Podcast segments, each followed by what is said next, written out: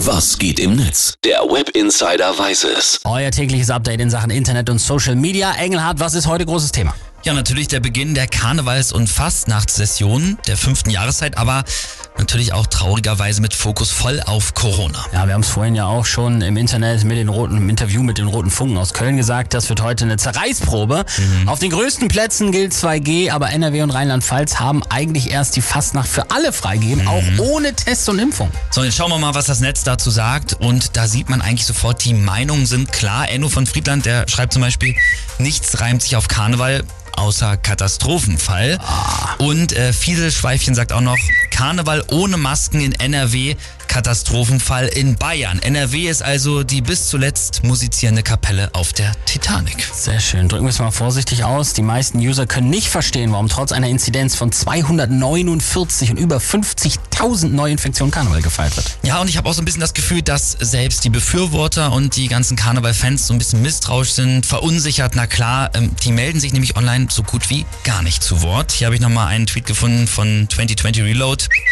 Ich will wirklich nicht meckern, aber haben wir uns nicht schon längst jetzt mittlerweile eine eigene deutsche Corona-Variante verdient?